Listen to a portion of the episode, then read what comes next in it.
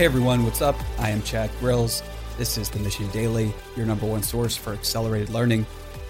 Perhaps the best podcast in the world for accelerated learning. It is the best. Hey everyone, it's Stephanie. Excited to be here to talk about technology today, or actually the secrets to make sure technology serves you and, And not, not the other way around. The other way around. Dun dun dun. um, we had a great weekend. We were back from Napa last night or the night before. we tried camping. Okay. Yes. So I tried to book a yurt for us, and we have a three month old, and I thought a yurt's great because it has a bed in there. We don't have to, you know, bring a blow up mattress, and it's like kind of indoors. And it was like the hottest. It was an awesome yurt, but it it, was just cool happened to be on the hottest day of the year in It was California. only 104. What's the problem? I don't. I don't. there were wildfires raging around us. Ash was falling. Mosquitoes were biting. I got poison ivy, but we made it back to uh, Oh, Chad civilization. said we're leaving the yurt. I don't care that you booked it, and we are headed to downtown Napa to a really nice hotel. along where we stayed at a, yeah, an awesome spot. That was good. It was a win. It was no, it was a win all around. Uh, Just the single like conversation we had at the uh, camping table, and just getting to catch up on books. That was amazing. Oh, I should Yeah. share the picture of the books that you read this weekend. Yeah, Everyone was. Uh, always asks what you read. I, sh- I need to share that picture. I'll do that. Hold me to it, everyone. we will. So, yeah, some awesome books. But in today's episode, we are talking about secrets to make technology serve you. Not, you know, you make is an operative word here. So obviously, you'll have to do part of the work. It doesn't work unless you do too, type thing. But the goal is to cover some mindsets, ideas, and heuristics to get the most out of technology. So I guess a good place to start would would be uh, what is a heuristic? That's actually what I was just going to ask. I feel like it's a word that I hear a lot, but um, I had to look up the definition. Um, there's no shame of me looking up the definition. and so, do you want to read it? Because I dropped it into our document. Yeah. So a heuristic is something that enables a person to discover or learn something for themselves. A quote, hands on or interactive heuristic approach to learning. Thanks to confusing dictionary definitions, we don't really get to see or experience what words are actually for. But a heuristic is an idea that, so a good example would be in relation to technology, something like, um, let me think of something. Never pick up a portal to anywhere without specific intent. So that would be a short aphorism, a short maxim that can also be used as a guiding heuristic. So it is a short statement that enables the person that receives it and thinks that it might be uh, witticism or it might be uh, there might be some wisdom in there worth using to filter out and make decisions in relations to technology in relationship to technology i should say I so yeah, heuristic is basically like a small, very simple mental model that's boiled down to its um, simplest components that can help spark good ideas in others. So, how good of an idea is it to use a simple heuristic like um, never pick up a portal to anywhere without specific intent in relationship to technology and our smartphones? I would argue it's a very, very good idea because, as we've talked about in previous episodes, there are many, many people who are trying to hijack your mind and brain for literally no purpose, or else it's just like the same rigmarole of fear, uncertainty, doubt. There's a study that recently came out that shows Americans are sick and fed up with uh, news and what masquerades as news in our modern society, which is like really unfortunate. And our smartphones and the internet and any smart technology that's connected is basically a portal to anywhere. It's a remote control for the real world for those who want to get proactive and really use it. Um, but in many cases, it can become uh, a really a negative pull almost of distraction and just random uh, random inputs that might not be what you need. Do you think it's maybe because we weren't really taught how to use some of this stuff because technology's you know changing so quickly and so much new stuff comes online every day? Like you can't really keep up with like how to use something. It's more just like drop in your lap sometimes, and you're Yes. like, oh, okay, like this seems cool. Let me try the Fitbit. Let me try. You know, you, you just try things instead of actually having like, okay, here's how to think about it to make sure you even need it and how to use it. Yeah, well said. So it's a it's a brand new technology, and anything that's new like that uh, changes us. So there's a famous saying: first we make our tools, and then our tools make us. And that's definitely the case with humans. Like if you look at our, you know, the ultimate app that many of us uh, possess, which is the opposable thumb, that is a, a biological technology that developed over, I don't know how many millions of years, uh, in direct need for our use of tools and stone tools and flint and bronze and you know everything like that. Um, So yeah, our tools definitely make us and they're shaping us in certain ways. And the more that we can be cognizant of this, the more we can start to direct our own personal and collective evolution as a species. And that's really exciting because that type of power in the historical sense, you know, all the generations that came before us, they didn't realize, or maybe they did, the scope of how important their decisions were because their decisions were going to impact, you know, generation after generation of people who would either you know use or be used and enslaved by technology. And so now we have an opportunity a rare rare opportunity in the history of humanity to use these tools to liberate the oppressed better ourselves serve everyone uh, solve our energy and resource challenges become multiplanetary. You get the idea. And it's uh, yeah it's a really exciting time. Um, but it isn't going to be an exciting time unless we yeah, getting incredibly thoughtful about how we're using these tools. I agree. But you know what's even more exciting? Giving fun backstories about you that I know that you don't know are coming. So uh, when I heard we were doing You can't this, see my face right now, but I'm cringing. We are, and a quick side note, uh, we're adding video to the studio soon. We've tested it a couple times. It's working great. And uh, producer Maximus is going to ensure that video is set up and rolling soon. So that's going to be exciting. All the fun that we have here. Yeah. So you can either, you know, live stream or watch the video or just listen to it as a podcast. Yep.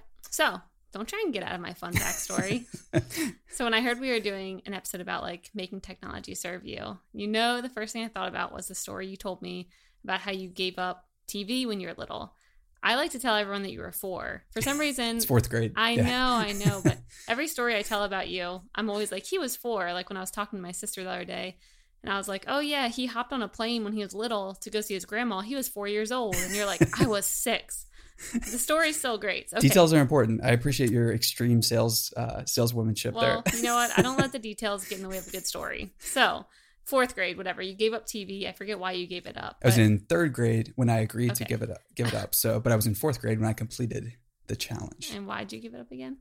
Uh, so I was having a conversation with my dad when we were doing the dishes, and he challenged me to, uh, or he basically was just we were just having some fun going back and forth uh, he was like, you know, can you can you even go without TV for a weekend? I was like, yeah, Dad, of course I can.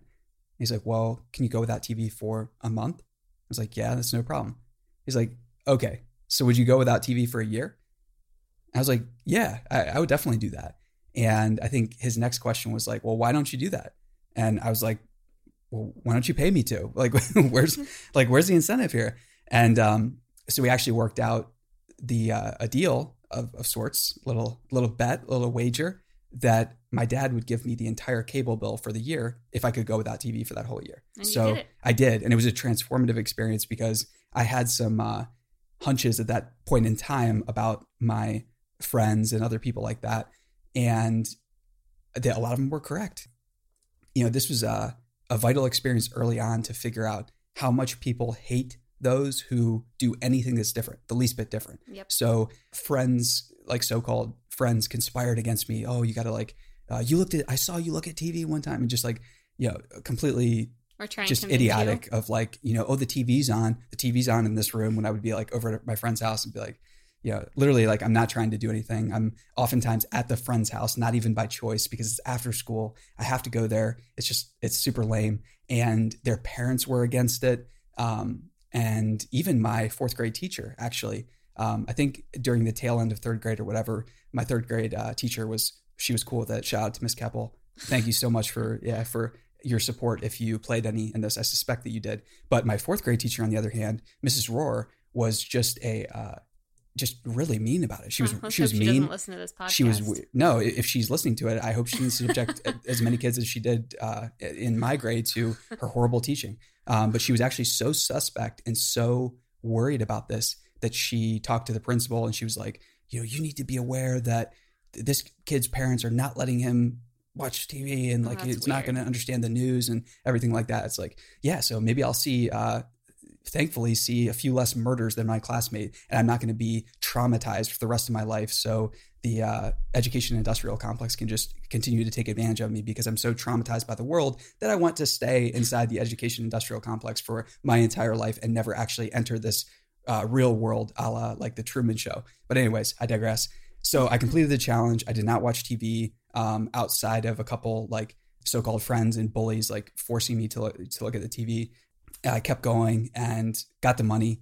uh, got a Super Nintendo, uh, went back, you know, started got into gaming a little bit, which is uh, a little tangent. But anyways, the point was that just expanded my horizons in terms of what was possible, and it's not always. Um, of course, this is just an anecdote, it's just a story, but always remember that you have much more power than those around you in terms of picking and choosing the technologies that you use. All of these things are brand new right now. Many of them are, they have not been tested. So there are plenty of stories right now. There was a recent, you know, recent story where a Facebook exec who was in charge of platform growth um, in the early days actually came out and said, uh, social media is destroying the fabric of our democracy, of our society.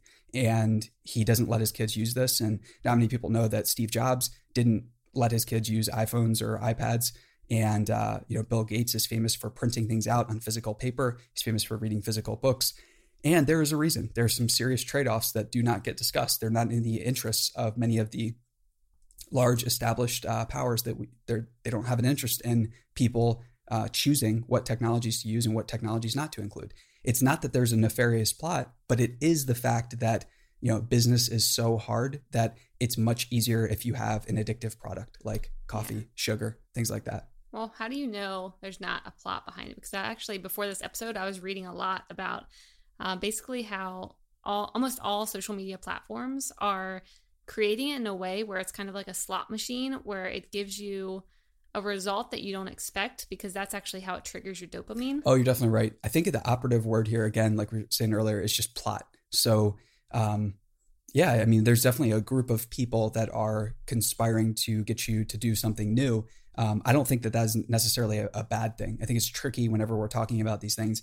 You know, the second you say conspiracy, people get uncomfortable, they stop listening, or some people get intrigued for all of the wrong reasons. And in reality, you just have people that are just trying to figure out how to get by. They're trying to figure out how to start a company or how to satisfy investor demands. Um, it, it's basically the second you start to think it's a nefarious plot, I think that's where it gets uh, just way, way out of bounds. And it's actually you know, if you meet any of these people firsthand, you'll see that yes, they might be awkward, they might be robotic, they might be, you know, very, very off-putting when they're giving testimony to Congress and, you know, quickly stopping smiling like as soon as they start and just very, very awkward social mannerisms.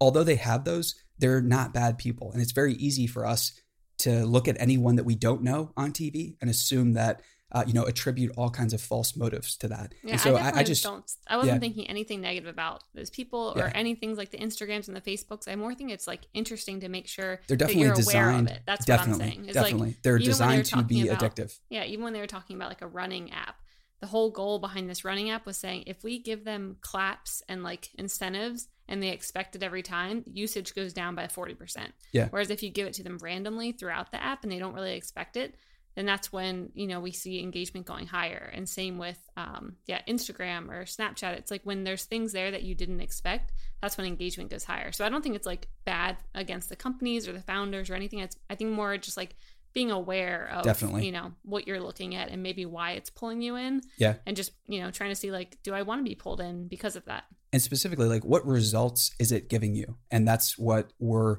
we have a very conscious intent when we're designing podcasts or designing shows here that the goal is it is it absolutely has to uplift with every single episode. There has to be one thing one takeaway that is going to materially impact the life the mood the perspective of the recipient. And you know that's we're designing with that intent. And i think a lot of folks that have social networks or things like that that are designing a system or a casino or whatever you want to call it where they have inventory based advertising in it where all of the user data and all of your actions are collected um, those incentives get to be pretty murky very very fast so it's it's hard to really have good long-term consequences from that Although there are a lot of companies now that are using social networks for good. So, like you alluded to, some of the examples from Nike, where they are gamifying some of their running apps and things like that. So, you know, it's up to the the user to determine, okay, am I becoming better because of this? Is this engagement that's pulling me into the digital world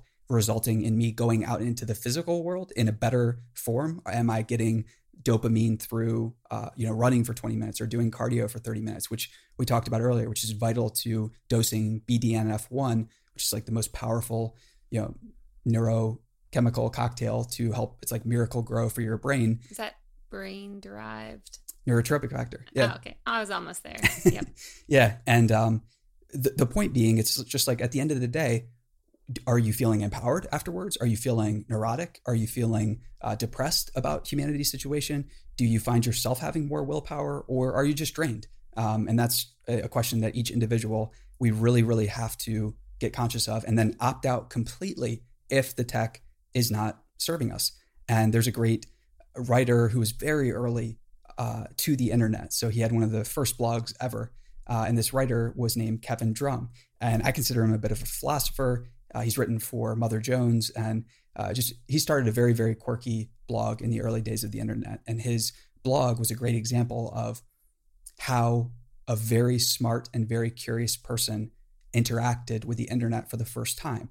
And it is very, very different for how many other people interact with the internet for the first time. So Kevin is using it to create and just synthesize all kinds of different information and share what he finds. Uh, he's generally like delighted and it's, you know, he's sharing his adventures, his struggles. He's being very, very transparent with everything. And he, along the way, he came to this realization. He has a famous quote, probably his most famous quote is that, quote, the internet makes dumb people dumber and smart people smarter. Now, this comes across as, again, callous, insensitive, but it is a direct result of a very smart person's observe, and I, I mean smart from uh, an IQ standpoint, a sensitivity standpoint, creativity quotient.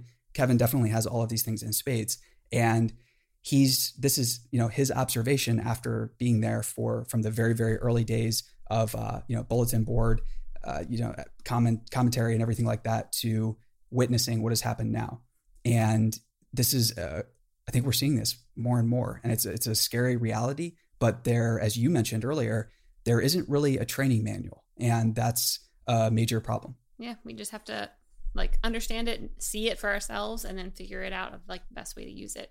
So I think maybe developing some skills around how we use our technology. Maybe once we figure out like, okay, we definitely want to use X, Y, and Z. Like we know our smartphone, we want to use it. We know we want to use our Fitbit. We know we want to use like Twitter after that, I think we have to have a couple skills to actually get the information that we want so it continues to serve us best. Yeah. And I think that that is like a great place to start is developing a, a literal strategy for how will you use this platform to generate new opportunities? How will this platform serve you?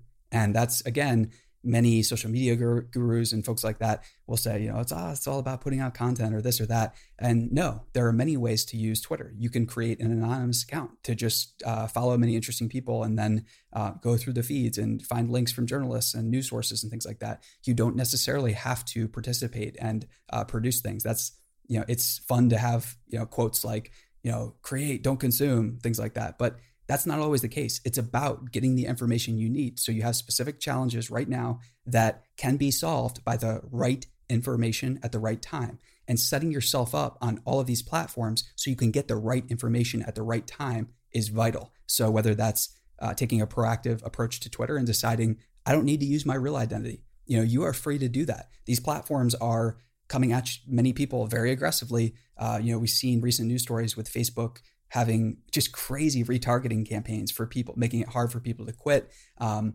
targeting people who have quit and left the service in terms of uh, you know showing them more and more ads that follow them around yeah. on the web.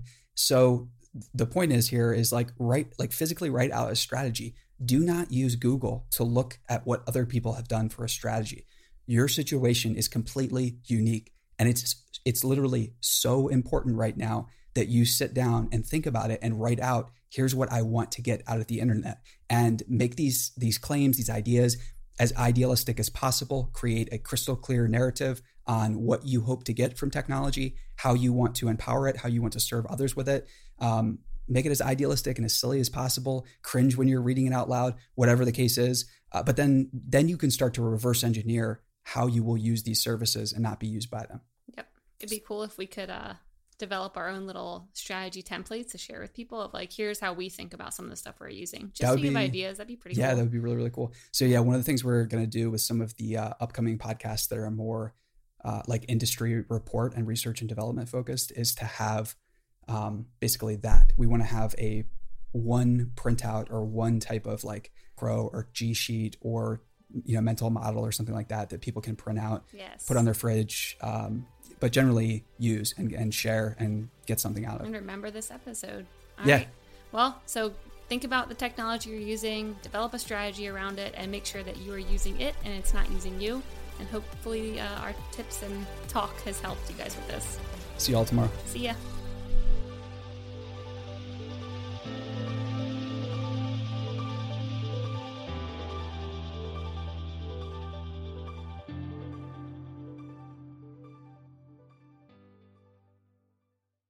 Hey, listeners, thanks for tuning into this episode. I hope you enjoyed it as much as I did. If you haven't already, please subscribe, rate, and review this podcast. It helps spread the word, and I would greatly appreciate it.